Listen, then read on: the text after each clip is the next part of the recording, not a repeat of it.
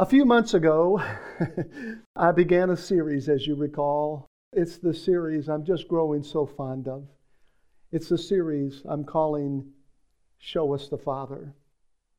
The essence of this series has been to take the virtues of the Father, and there's so many of them, but take the ones I can put my arms around and just magnify these virtues magnify the Father's heart. That's what Jesus' life was about. That's what his ministry was all about. Magnifying the incontrovertible goodnesses of his Father. And today I'm going to minister the seventh message from this series. As I minister for a little while through a message I'm calling Overwhelmed by the Light of Life. In Colossians chapter 1, verses 13 through 17, we find these words. I love these words. Look what he says. For he has rescued. Get that in your heart this morning. For he has rescued us. Friends, you'll never have an appreciation for a lifeguard until the lifeguard comes and gets you when you can't swim. He's just another man, she's just another woman sitting on a chair with white paint on their nose and sunglasses. But when you need them, and they come and they rescue you when you're flailing in water that's over your head and you're about to go under, then you have an appreciation. And as I meditated on these scriptures yesterday in my quiet time, I thought, Father, how can it be? Paul said, For he has rescued us from what? From the dominion, that is the domain. It literally means the power, it means the grip, it means the influence. He has rescued us from the dominion of what? Of darkness. I only like darkness when I'm sleeping. I don't like darkness any other time. I like it dark when I sleep. I don't like darkness any other time. But God sent Jesus to rescue us. It literally means to deliver us from the dominion of darkness and brought us in, I love this part too, and brought us into the kingdom of the Son he loves. See, it's one thing to rescue a man. When a lifeguard rescues a person, they just don't just naturally bring into their family. They don't look at you and go, from now on, every Thanksgiving we have, we want you to come and be a part of our family. No, this is their job. They're doing their job. But God did not only just rescue us from the dominion of darkness, the scripture says that He brought us into the kingdom of the Son He loves, in whom we have redemption, the forgiveness of sins. Friends, one thing I love about the kingdom of God, there is no darkness in His kingdom. There's no darkness in the Son He loves. And where did the scriptures just tell us He put us? He put us in the sun. He loves where there is no darkness, no shadow of turning, no darkness there. He put us in His Son, whom He loves. Well, we all know that God loves His Son, don't we? But He has to say it again. My kids know I love them, but every time I see them, I have to hug them and kiss them, and they almost have to peel me off of them because Daddy's just being Daddy. Come on, Mama. Come on, Daddy. It's what we do, isn't it? So he's put us into a place where darkness can no longer invade. We're in his son, where darkness does not dwell for even one second. Isn't that beautiful? You've been put in a place where darkness can't reach you anymore. You say, Mark, well, that's good news. That's wonderful news. That means the devil and his cohorts cannot get in where I'm at. That's exactly right. You say, but what if I walk away from the son he loves? Wait a minute. He's given you an undying love for Jesus. The love that he gave me 27 years ago is the same love I have today, maybe even amplified more. And if it were possible to walk away from that kingdom, the kingdom of the Son he loves, if it were possible for you to just have a bad day and walk away from that, guess what? He's coming after you. Isn't Jesus the one said if a man has a hundred sheep and he loses the one, that he will leave the 99? He's talking about natural things, things on this earth. And he says, look, if an earthly shepherd would do this, if you could walk away from the son that he loves, if you could walk away from that kingdom, I guarantee Jesus would come after you. And he wouldn't stop until he found you.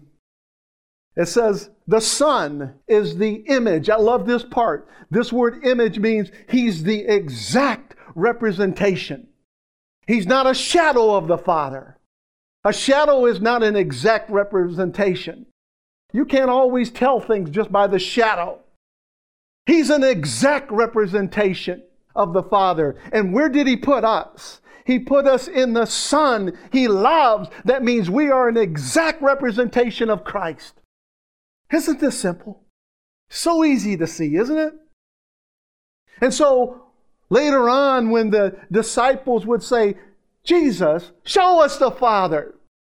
That's why Jesus would say, Hey, if you've seen me, you've seen my Father because I'm an exact representation of my daddy. We look alike, we talk alike, we smell alike, everything about us is the same. The Son is the image of the invisible God, the firstborn over all creation. Now look at this. It says, For in him, who's him? It's Jesus. For in him all things were created. Remember this now. It says things in heaven and on earth, visible and invisible, whether thrones or powers or rulers or authority, all things have been created through him and for him.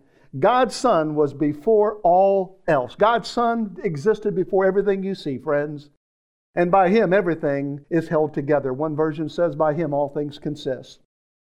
That means that Jesus was with God in the beginning.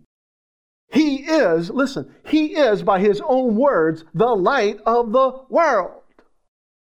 Did you know that the majority, not all, but the majority of totally blind people, they can still perceive light?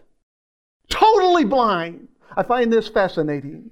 In other words, they can tell the difference if they're in a room that is dark or if there's a light on. Not by how they feel, but there's a perception of light. And that's what it's called. It's called light perception. You could take a totally blind person, many of them, and walk them up to a Christmas tree with flashing lights. And they could tell you if those lights were flashing or not. Don't you find that fascinating? This is the power of light. It transcends human understanding. They can tell when the sun is shining, they can tell when the flash goes off on your camera without even any noise. Blindness is a challenging way to live. I get it. And it's not simply because blind people have to feel their way through life, but it's because it does all kinds of things. It interrupts your sleep patterns because you don't know if it's daytime or nighttime at times. It's referred to as circadian rhythm disorder. That's what it is. And so people who even work nights, they get out of this rhythm and it messes with their biological clock, if you will. And it's a hard thing to adjust to. Without proper sleep, we are more prone to sickness. We're more prone to disease. It's in our sleep that our body is repairing itself. So it's essential that we get plenty of rest, not only at night when we go to sleep, but it's important that through the day, all the things that we think about, that we don't get over into thoughts because it robs us, it steals our very peace, it steals our rest from us. And again, it makes us more prone to sickness and disease. Now, I want you to imagine with me for a moment that you live in total darkness. In fact, you have no light perception whatsoever. That's your world. What an awful thought. But now, I want you to marry that total darkness with total isolation for a moment. Friends, that is a recipe for hallucinations and all types of mental disorders. In November of 2018, a professional U.S. poker player by the name of Rich Alati you know what he did? He bet $100,000 that he could survive 30 days in total darkness and without the interaction of another human being. He was kept in this small room that carpenters made for him with absolutely zero light. All he had in there was a refrigerator, a bed, and a bathroom. That's all he had. And Rich said, on day three, he said the hallucinations began. Here's a man that is sane. He's in his right mind, but he's been living in isolation. He's been living in total darkness now for three days. He said hallucinations began to come. He made imaginary friends. He said one day it looked like white bubbles were floating through the air. Another day he said it looked as though the ceiling opened up and he could see the starlit night hallucinating. He said, I had to keep reminding myself this isn't real or I would have lost my mind. Even with all the resources that Rich had available at his disposal, he didn't last the month. After 20 days of darkness and isolation, he negotiated his release. Natasha Kampusch is an Austrian woman. This woman was kidnapped when she was 10 years old. And for eight years, her kidnapper kept her in a dark cellar and abused her. When she was 18 years old, she found a way to escape. Later in life, Natasha noted in her biography that the lack of light and the lack of human contact mentally weakened her. She said that after she had spent endless hours and endless days in complete isolation, it made her, listen to me carefully, susceptible to her captor's orders and manipulations. Friends, a person will often prefer an abusive enemy over isolation. We hate isolation. We despise darkness. BBC journalist Damon Rose, he lost his eyesight as a child. In fact, later in life, he would have the connecting tissue that connected the backs of his eyes to his brain severed. He is totally blind, yet he has light perception. Doctors have asked him to describe what he sees in his mind. Here's what he responded with one time.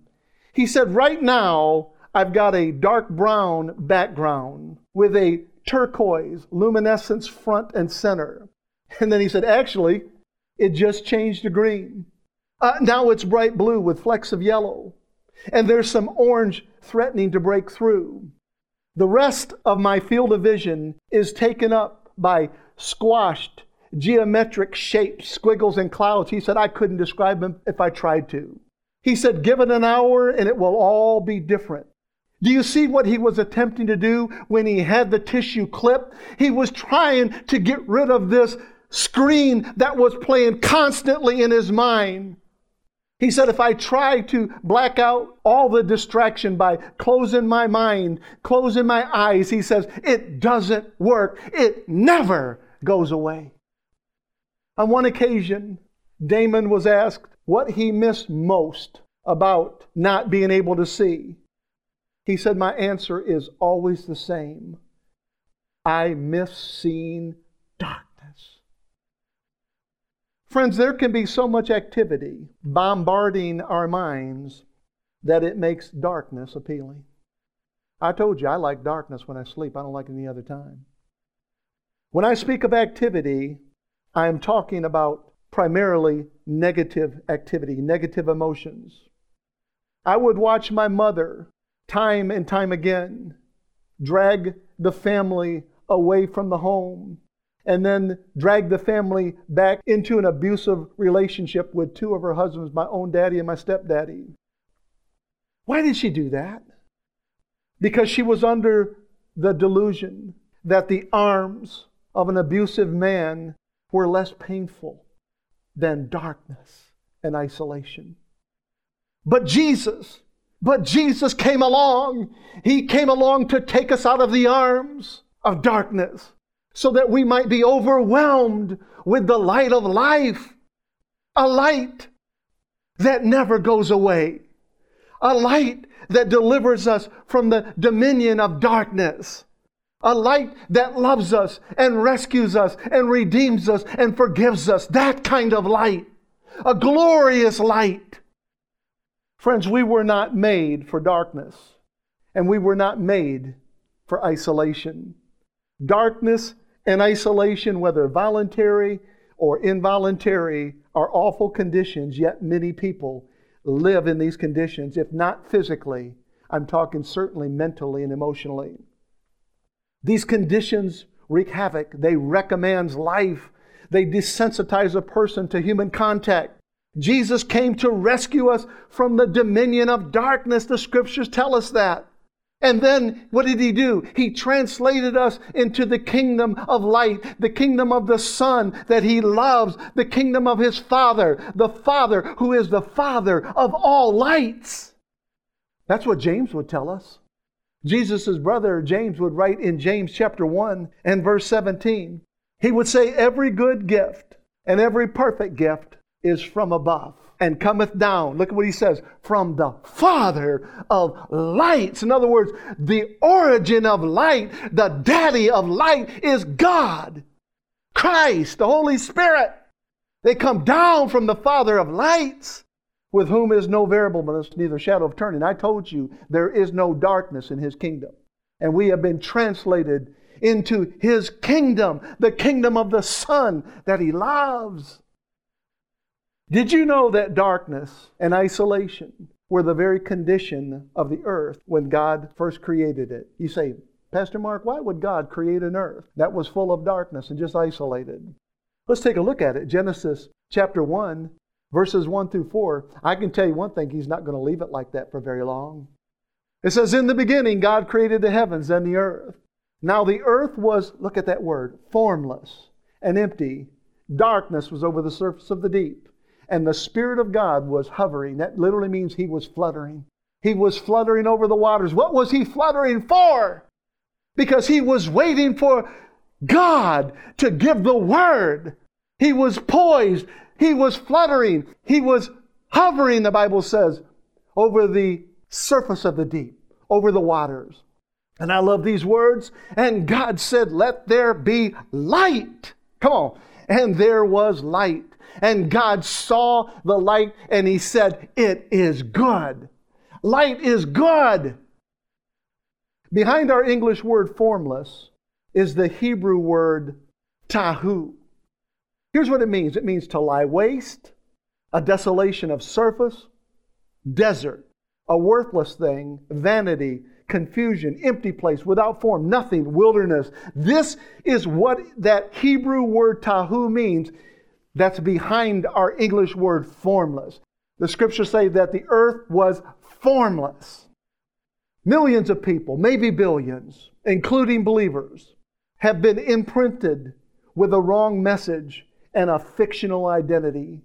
And as a result, they've been held captive by the darkness. They see their lives as worthless and empty and vain. They stumble through the wilderness of life confused and without purpose. This is because they are walking in darkness of soul, not their spirit, but in their soul, their mind, their will, their emotions. They are weakened through darkness and isolation and susceptible to their captors' orders and manipulations. Take a look again at Colossians verses 13 and 14. Again, it says, For he has rescued us from the dominion of darkness and brought us into the kingdom. The kingdom of what? The kingdom of light. You don't take a man out of darkness and put him in darkness and say that you've rescued him.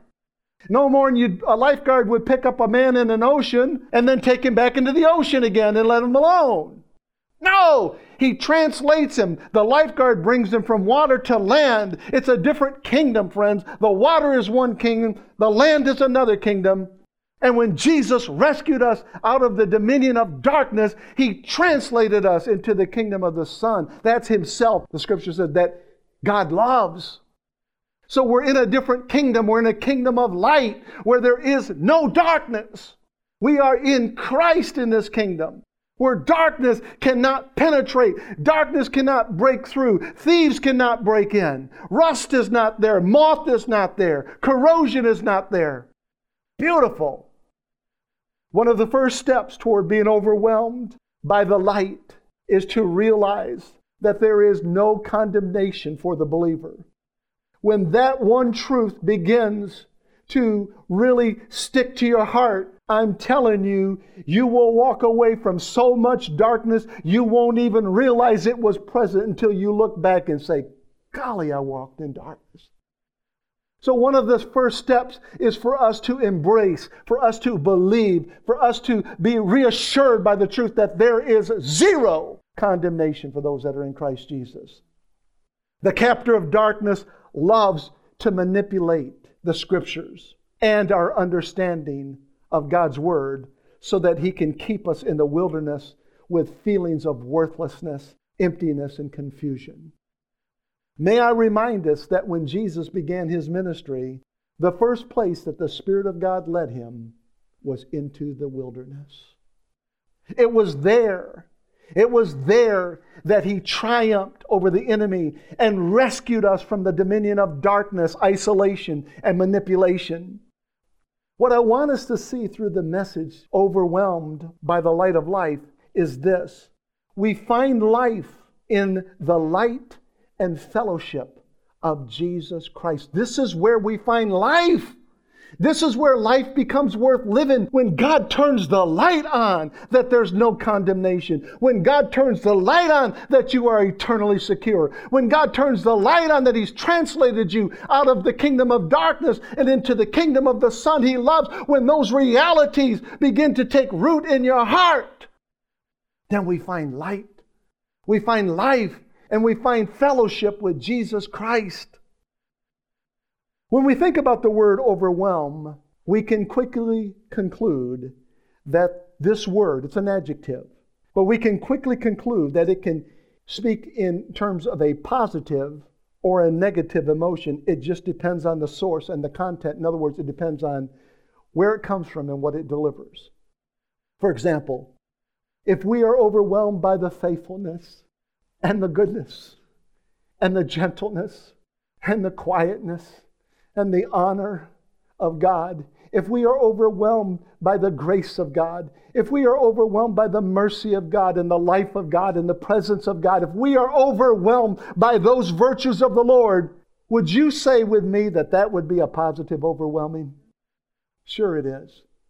I have been positively overwhelmed on the other hand, if we are overwhelmed because we are facing a mountain of debt, if we are overwhelmed because of a broken relationship, if we are overwhelmed because of the loss of a loved one, if we are overwhelmed because we've been sick too long, we've been tired too long, and it has a sense of overwhelming to us, that would be overwhelmed in a negative sense, negative emotions.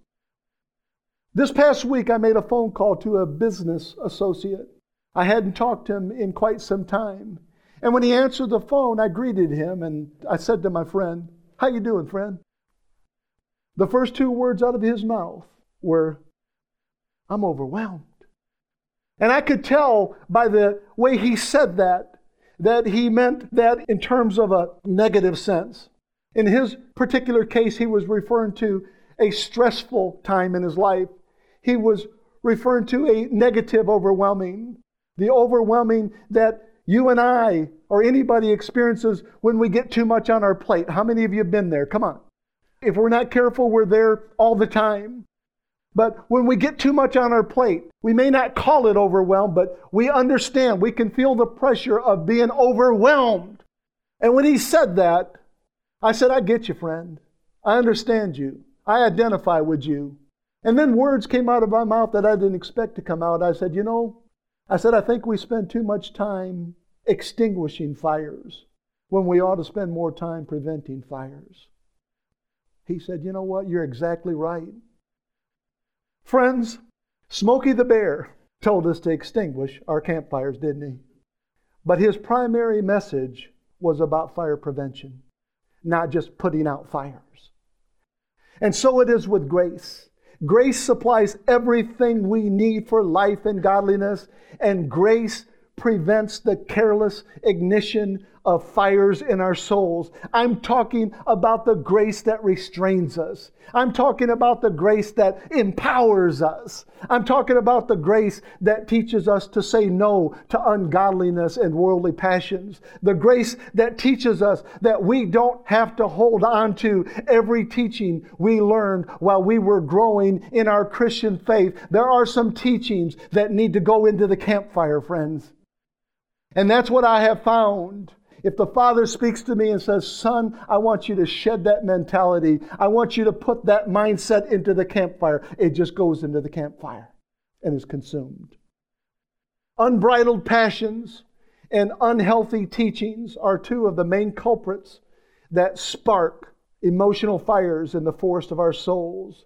And unfortunately, friends, many of these fires burn for a lifetime. People don't realize how to extinguish them. Well, it's not done through our own effort, it's done through a revelation of God's goodness. It happens through a revelation of God's incredible and amazing grace. So, why all the fires in our emotions? Why all the inflammation in our thoughts? Why all the spark from our tongues? Why does it feel like we are constantly climbing mountains? Why are we relentlessly tired and overwhelmed?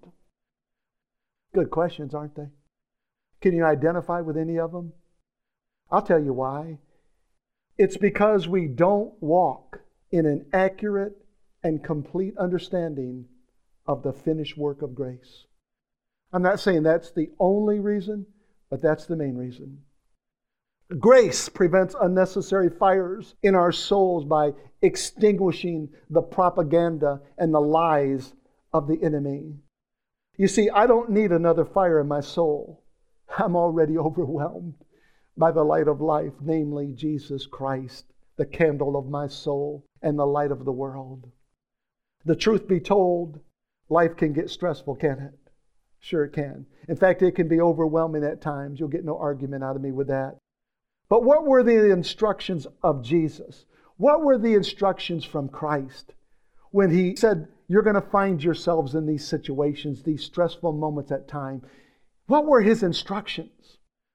We find them in John chapter 16 and verse 33. Look what Jesus said. He said, I have told you these things. Look at those words, so that in me. Look, I, I made those words bold. In me. Remember, we've been translated out of the kingdom of darkness, the dominion of darkness, and we've been translated into the Son he loves. We are in him. He says, I have told you these things so that in me you may have peace. In this world, you will have trouble. In this world, you're going to get overwhelmed at times. In this world, it's going to be stressful at times. Jesus wasn't denying that. What was his instruction? He said, But take heart, be courageous. Take heart, face it head on. He said, For I have overcome the world. Where are we at? We are in Christ. Translated into the Son of God, the one that has overcome the world, the one that who faced his own opposition at times, the one who knew what it felt like to be troubled at times, his soul overwhelmed at times. In fact, isn't that what he said in the Garden of Gethsemane? He said, I'm troubled. He said, My soul is overwhelmed. So we know that the Son of God faced this. But at the same time, he had a peace that his Father would rescue him from the dominion of any kind of dark forces that would come against him. He said, Take heart. I have overcome the world. Now, despite these comforting words from Jesus, there's still going to be trials that come along. Those trials will come along and they will overwhelm us at times. Gene, you went through one recently. I went through one. Many of us went through one. That was a trial that tried to overtake us, yet we overcame. Some of these trials are very natural. They work in very natural, they work in very physical ways, such as finances or our health struggles for a lot of people. Other trials work and they overwhelm our emotional realm, such as family. I'm talking about there's nothing that will overwhelm you faster than something messing with the ones you love. I'm talking about relational matters. Many believers have become overwhelmed through the unwarranted, unnecessary responsibility of devoting themselves to a spiritual maintenance schedule that they believe maintains their right standing with God and keeps their fire from going out. The problem with this belief system is that once you start down the road of self maintenance, it never ends. There's never enough logs. It's never enough. That's the problem going down that road, maintaining you. It's never enough. In Proverbs chapter 30, verses 15 and 16, we find these words The leech has two daughters. You want to know what their names are? Give and Give. Kind of like George Foreman's kids, you know? George Jr., George Jr., just right on down the line. The leech. I don't know if you've ever had a leech on your foot or your leg or your ankle. Can I see anybody who's ever had a leech on them? Come on, raise your hands. Never had a leech on you? Oh, you don't know what you're missing. Bob and Treva, I don't know how you've lived that long and not had a leech. You must not have walked barefoot through a creek. I've had some leeches on me, friends. I lived in Virginia, and they, they're not just native of just Virginia, they're all over the place. I've had them in Beloit, Wisconsin, too. But I'm telling you, it doesn't take very long. You can just walk across a narrow creek, and if it's got leeches in there, they'll find you and they'll adhere to you in a moment. And the writer of Proverbs, Solomon, would say, The leech has two daughters. Give and give. They're parasitic. All they know is they're looking for a host. They're looking for someone they can suck the living blood out of. The leech has two daughters. Give and give, they cry. There are three things that are never satisfied, four that never say enough. Here are the four things that are never satisfied. The grave, number one, never satisfied. It will just say, dig another one. The barren womb is never satisfied. Land that always wants water, never satisfied. And the last one on the list is fire. Fire is never satisfied. It will just keep burning and burning and burning until something puts it out. Never satisfied. Never says enough. Friends, maintaining our salvation isn't an exhausting mindset, a mindset that has to be extinguished. It has to be extinguished. It's a mindset that overwhelms but never overcomes.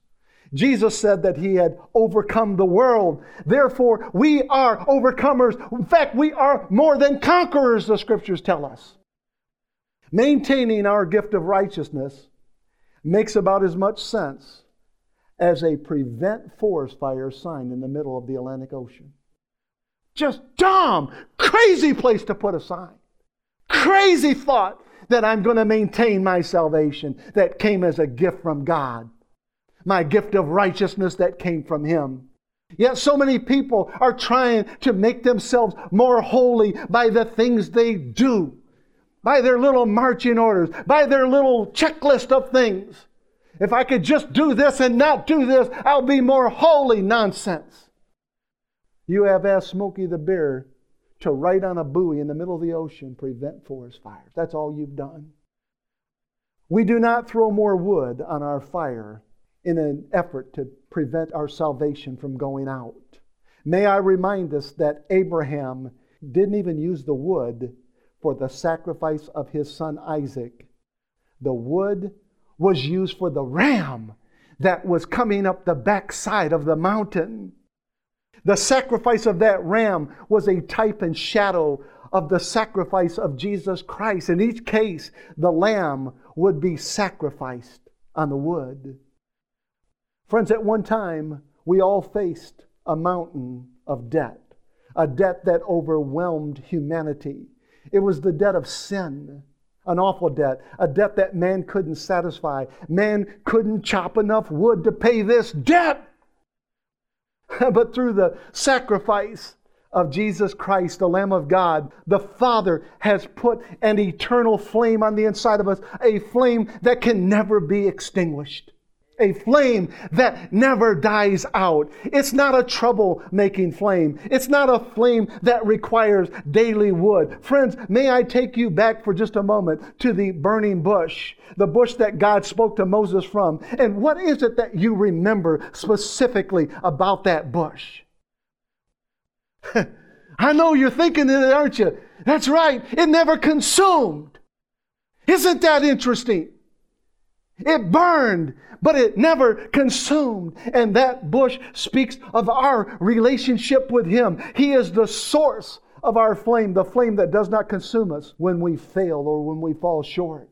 And through the sacrifice of Jesus Christ, we are overwhelmed by the light of life.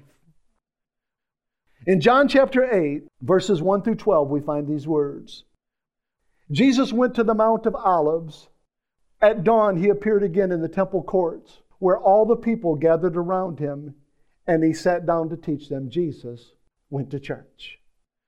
Do you see that? The pastor has showed up. The shepherd of the church has arrived. People have gathered around him so that he can teach them. The teachers of the law and the Pharisees brought in a woman caught in adultery. They made her stand before the group and said to Jesus, Teacher, this woman was caught in the act of adultery. They said, In the law, Moses commanded us to stone such women. And yes, that was written in the law. You can find it in Leviticus, you can find it in Deuteronomy, maybe another place or two, but it was written in the law. And so the Pharisees and the teachers of the law are very familiar with the law, and so they think they'll just help Jesus out. They said, In the law, Moses commanded us to stone such women. Now, what do you say? They were using this question as a trap in order to have a basis for accusing him. But Jesus bent down and started to write on the ground with his finger. When they kept on questioning him, he straightened up and said to them, Let any one of you who is without sin be the first to throw a stone at her. It almost looked there for a second like Jesus said, Have your way. But it was those words. He said, If any of you is without sin, and in the Greek it literally means if you have never sinned, ever. We're not talking about if you sinned and then yesterday you sacrificed a heifer and now you feel like you're okay today. It literally meant if you've never sinned. He said, Cast a stone at her. Again, he stooped down and wrote on the ground. At this, those who heard began to go away one at a time, the older ones first, until only Jesus was left with the woman still standing there. Jesus straightened up and asked her, Woman, where are they? Has no one condemned you? No one, sir, she said. Neither do I condemn you, Jesus declared. Go now and leave your life of sin.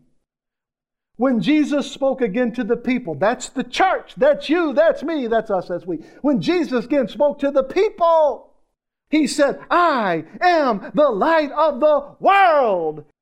He that followeth me shall not walk, shall never walk in darkness, but shall have the light of life.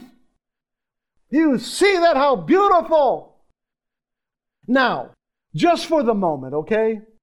I want you to slip off your $300 Jessica Simpson high heels, and I want you to stand in the sandals of the woman caught in adultery.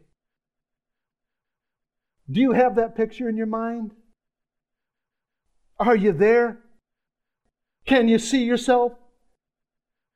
You don't feel so dressed up now, do you? You don't feel so pretty now, do you? In fact, you may even feel dirty and distant.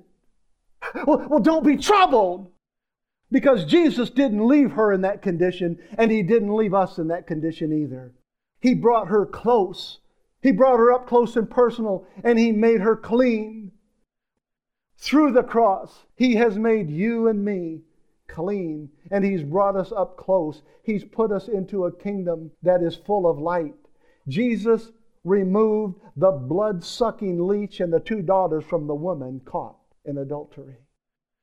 You see, the law of Moses commanded promiscuous women to be stoned to death.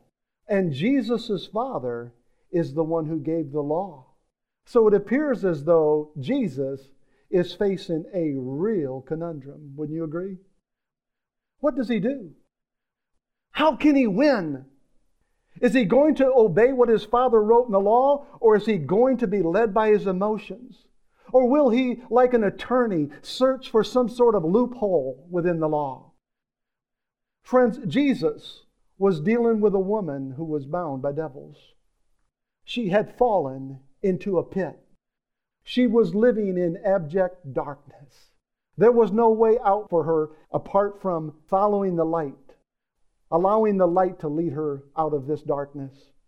She had been held captive in the cellar for many years, so many years that she even would risk her life to just live in this darkness. She had never known the light of the gospel, and she was oblivious to the source of love and life. Fortunately for her, Jesus would introduce her to his Father's heart, a heart of no condemnation. I can only imagine in the quietness of that moment, as Jesus wrote with his finger on the ground, that in his heart of hearts, he was appealing to the Father's mercy. I'm talking about the mercy that triumphs over judgment. The conversation may have sounded something like this Papa, there's going to come a day when the disciples that you gave me are going to say to me, Show us the Father. When that day comes, I want to point them back to such a time as this when mercy triumphed over judgment, a time when light triumphed over darkness, a time when love triumphed over lust, and a time when a woman who faced the judging stones of adultery was released from her life of darkness and overwhelmed by the light of life. Can you imagine Jesus having some sort of conversation like that in his heart? The scriptures say that Jesus didn't do anything. He didn't say anything. He was listening for the Father. Father, I've not been in this situation yet. What do we do? The law says one thing. I've not died on a cross yet, so the new covenant is not here. So technically, we're still under the law. I'm born under the law. What do we do in this situation? He says, Son, mercy triumphs over judgment. I want to ask you a question. Did Jesus break God's law? Of course not. No more than when he healed on the Sabbath, and he was known for doing that, wasn't he? The Sabbath was one of the laws. You couldn't work on the Sabbath. I mean, you couldn't do anything on the Sabbath. If we were under the Sabbath, typing in an email to a friend would be considered work, and you would be breaking the Sabbath. You had to cook your food the day before because just cooking, warming up a can of soup would be considered breaking the Sabbath. You see how strict this was? Yet Jesus was healing on the Sabbath. Was he breaking the law of the Sabbath because he was healing? He was doing work on the Sabbath? No. He was overwhelming people with the light of life. He was releasing love, releasing God's light, releasing God's kingdom, releasing God's life into people. In Luke chapter 14, verses 3 through 6, we find these words. Jesus asked the Pharisees and the experts in the law, he says, Is it lawful to heal on the Sabbath or not? But they remained silent. So, taking hold of the man, he healed him and sent him on his way. Then he asked them, so brilliant, if one of you has a child or an ox and it falls into a pit on the Sabbath day, will you not immediately pull it out? Why? Because mercy Love preempts everything. Love is greater than laws. And so, why would you pull your child out of a pit on the Sabbath that would be considered working? Love. Love for your animals. So, Jesus has really got him here, doesn't he? If one of you has a child or an ox that falls into the pit on the Sabbath day, will you not immediately pull it out? Look at what the next words are. And they had nothing to say.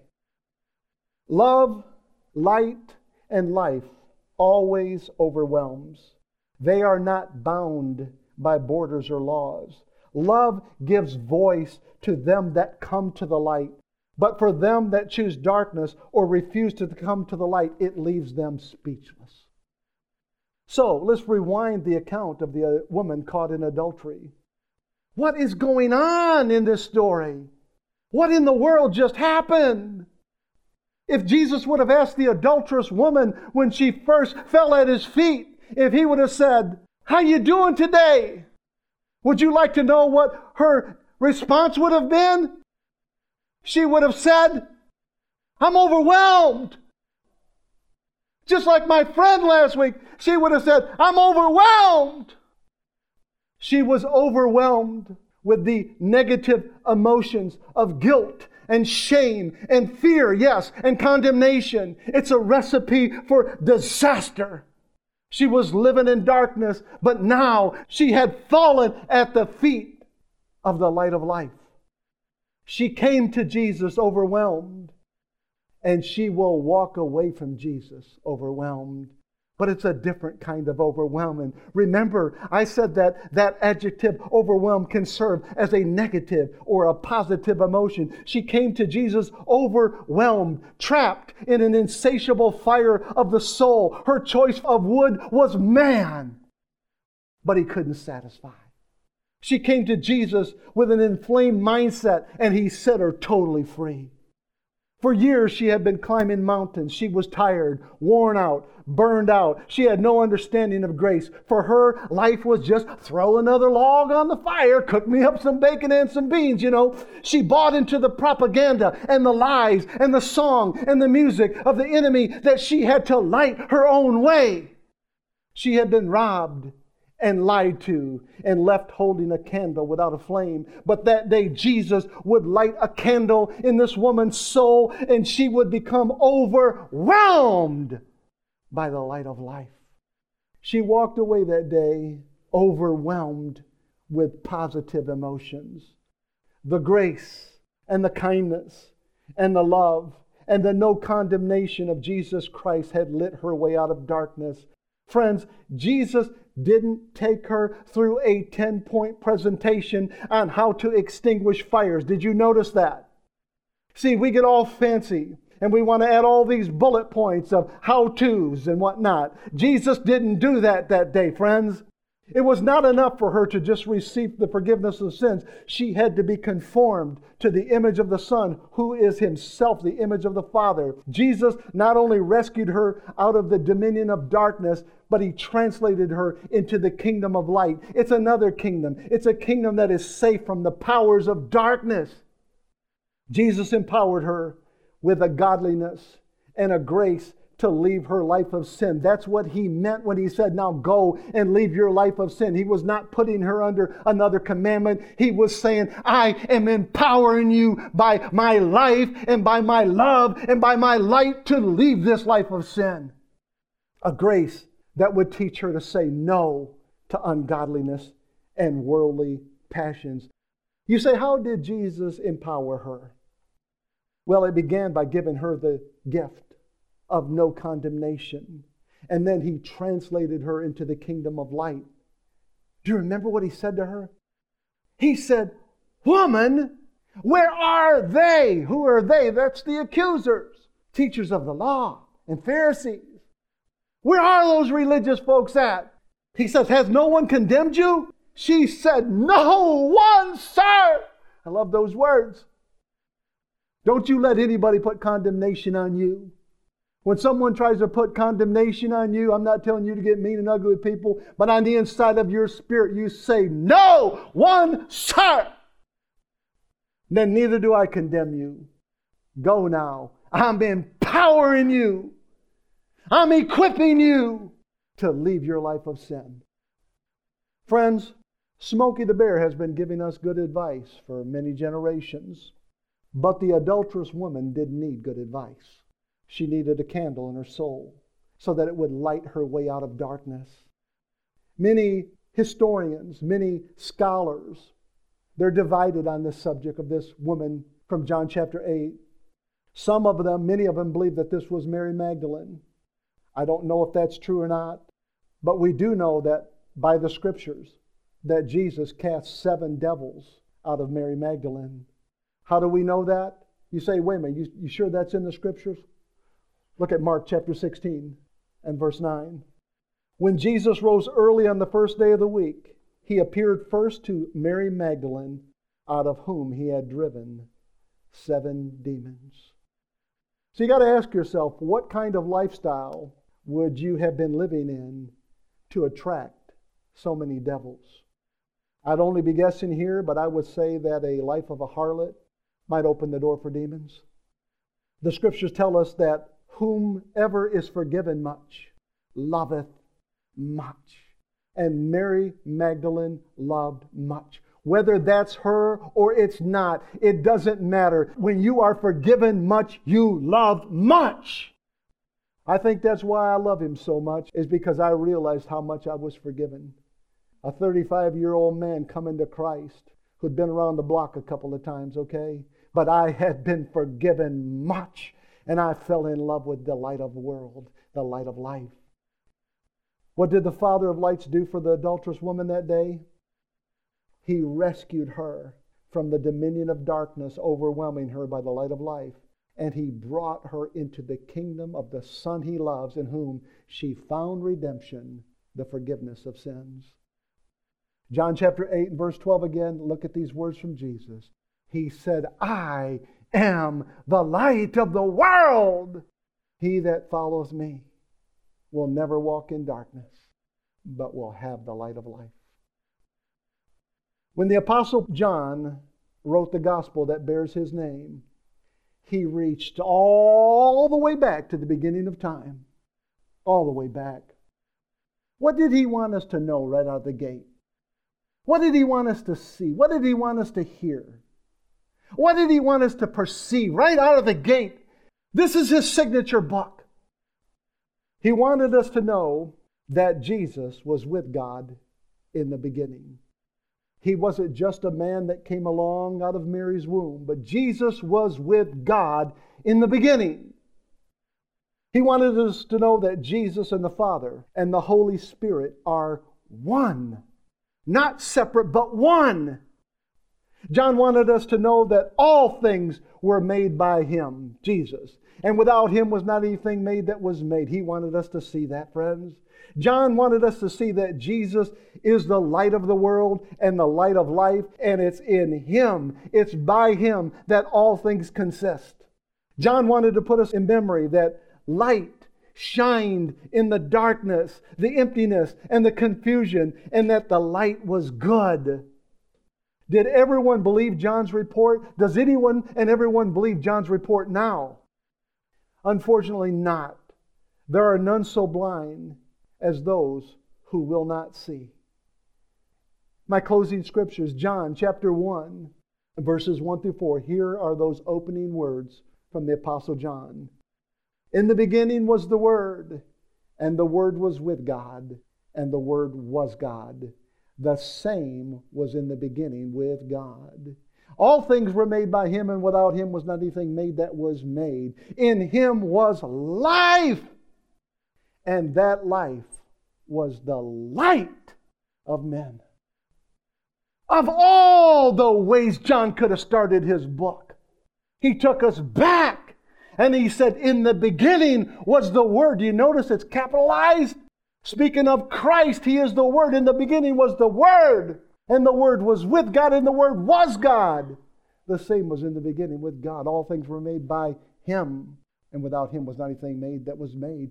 I love it. In Him was life. Life! And that life was the light of men.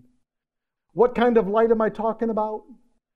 I'm talking about the light that leads the way out of the cellar the light that even the blind can perceive, the light that rescues us from the dominion of darkness, the light that speaks to those that have been isolated, the light that takes us out of the arms of an abusive relationship, the light that delivers good and perfect gifts from above, the light that overwhelms us with the faithfulness and the goodness and the grace and the love and the acceptance of the Father, that kind of light. The light that delivers the message of no condemnation. The light that empowers us to live a life of godliness. The light that imparts inside of every believer an undying love for Christ. Friends, I never want to try to speak for anybody else but I do like speaking for me. And like the adulterous woman, I have the same testimony. I have been overwhelmed by the light of life. Friends, the wonderful truths that reach out to us from the message today are these. The disciples would say to Jesus, Jesus, show us the Father. Jesus replied, Anyone who has seen me has seen the Father. Jesus' younger brother James would call God the Father of lights. The Apostle Paul would write it in a very similar way when he penned the words The Son is the image, the exact representation of the invisible God, the firstborn over all creation, the one who rescued us from the dominion of darkness and brought us into the kingdom of the Son he loves, in whom we have redemption, the forgiveness of sins. Let me ask you a question. How many of our sins were forgiven? That's right. All of them and for all time. There are no sins inside of the kingdom of the Son he loves. Friends, the Old Covenant doctrine comes with side effects. I want you to please read the fine print. It causes hallucinations and other mental disorders. The law will overwhelm you with the never ending task of extinguishing fires. Old covenant doctrine will take you captive, lock you in the cellar away from the light, the very light that declares your innocence and freedom apart from your performance. I'm talking about the light that removes the feelings of worthlessness and emptiness and confusion. The light that speaks into our darkness with a message of no condemnation, no frustration, no isolation, no manipulation, no hallucination, no inflammation, and no desolation, only salvation. That kind of light that speaks into our darkness. Friends, Jesus was led by the Spirit of God into our wilderness as well. It wasn't just his wilderness, it was our wilderness as well.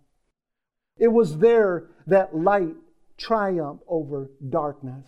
It was there that Jesus triumphed over the enemy's orders and manipulations. Do you remember how the enemy tried to order him around and tried to manipulate him? But Jesus triumphed over all of that stuff.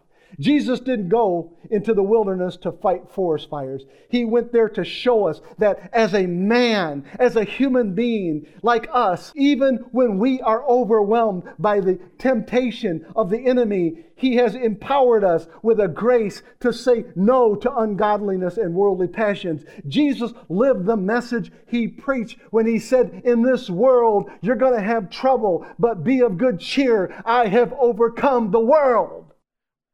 Friends, there are going to be days when we don't feel like we're dressed in righteousness, days when we don't feel so pretty, times when we even feel dirty and distant, occasions when even the religious will pick up stones and come after us.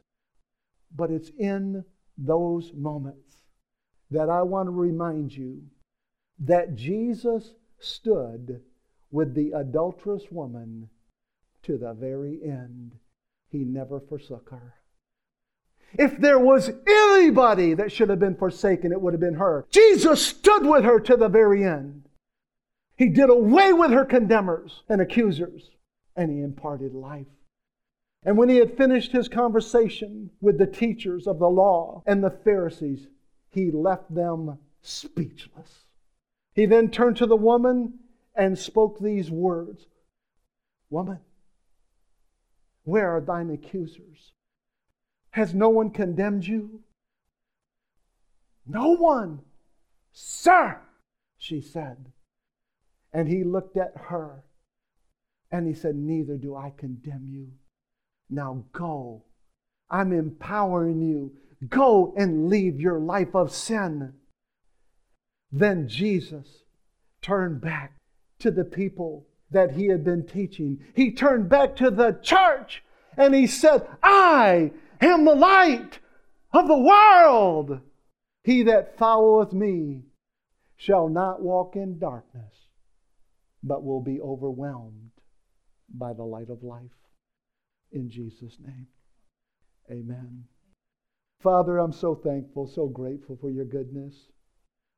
All of this truth just laying right under the just surface. It's just there.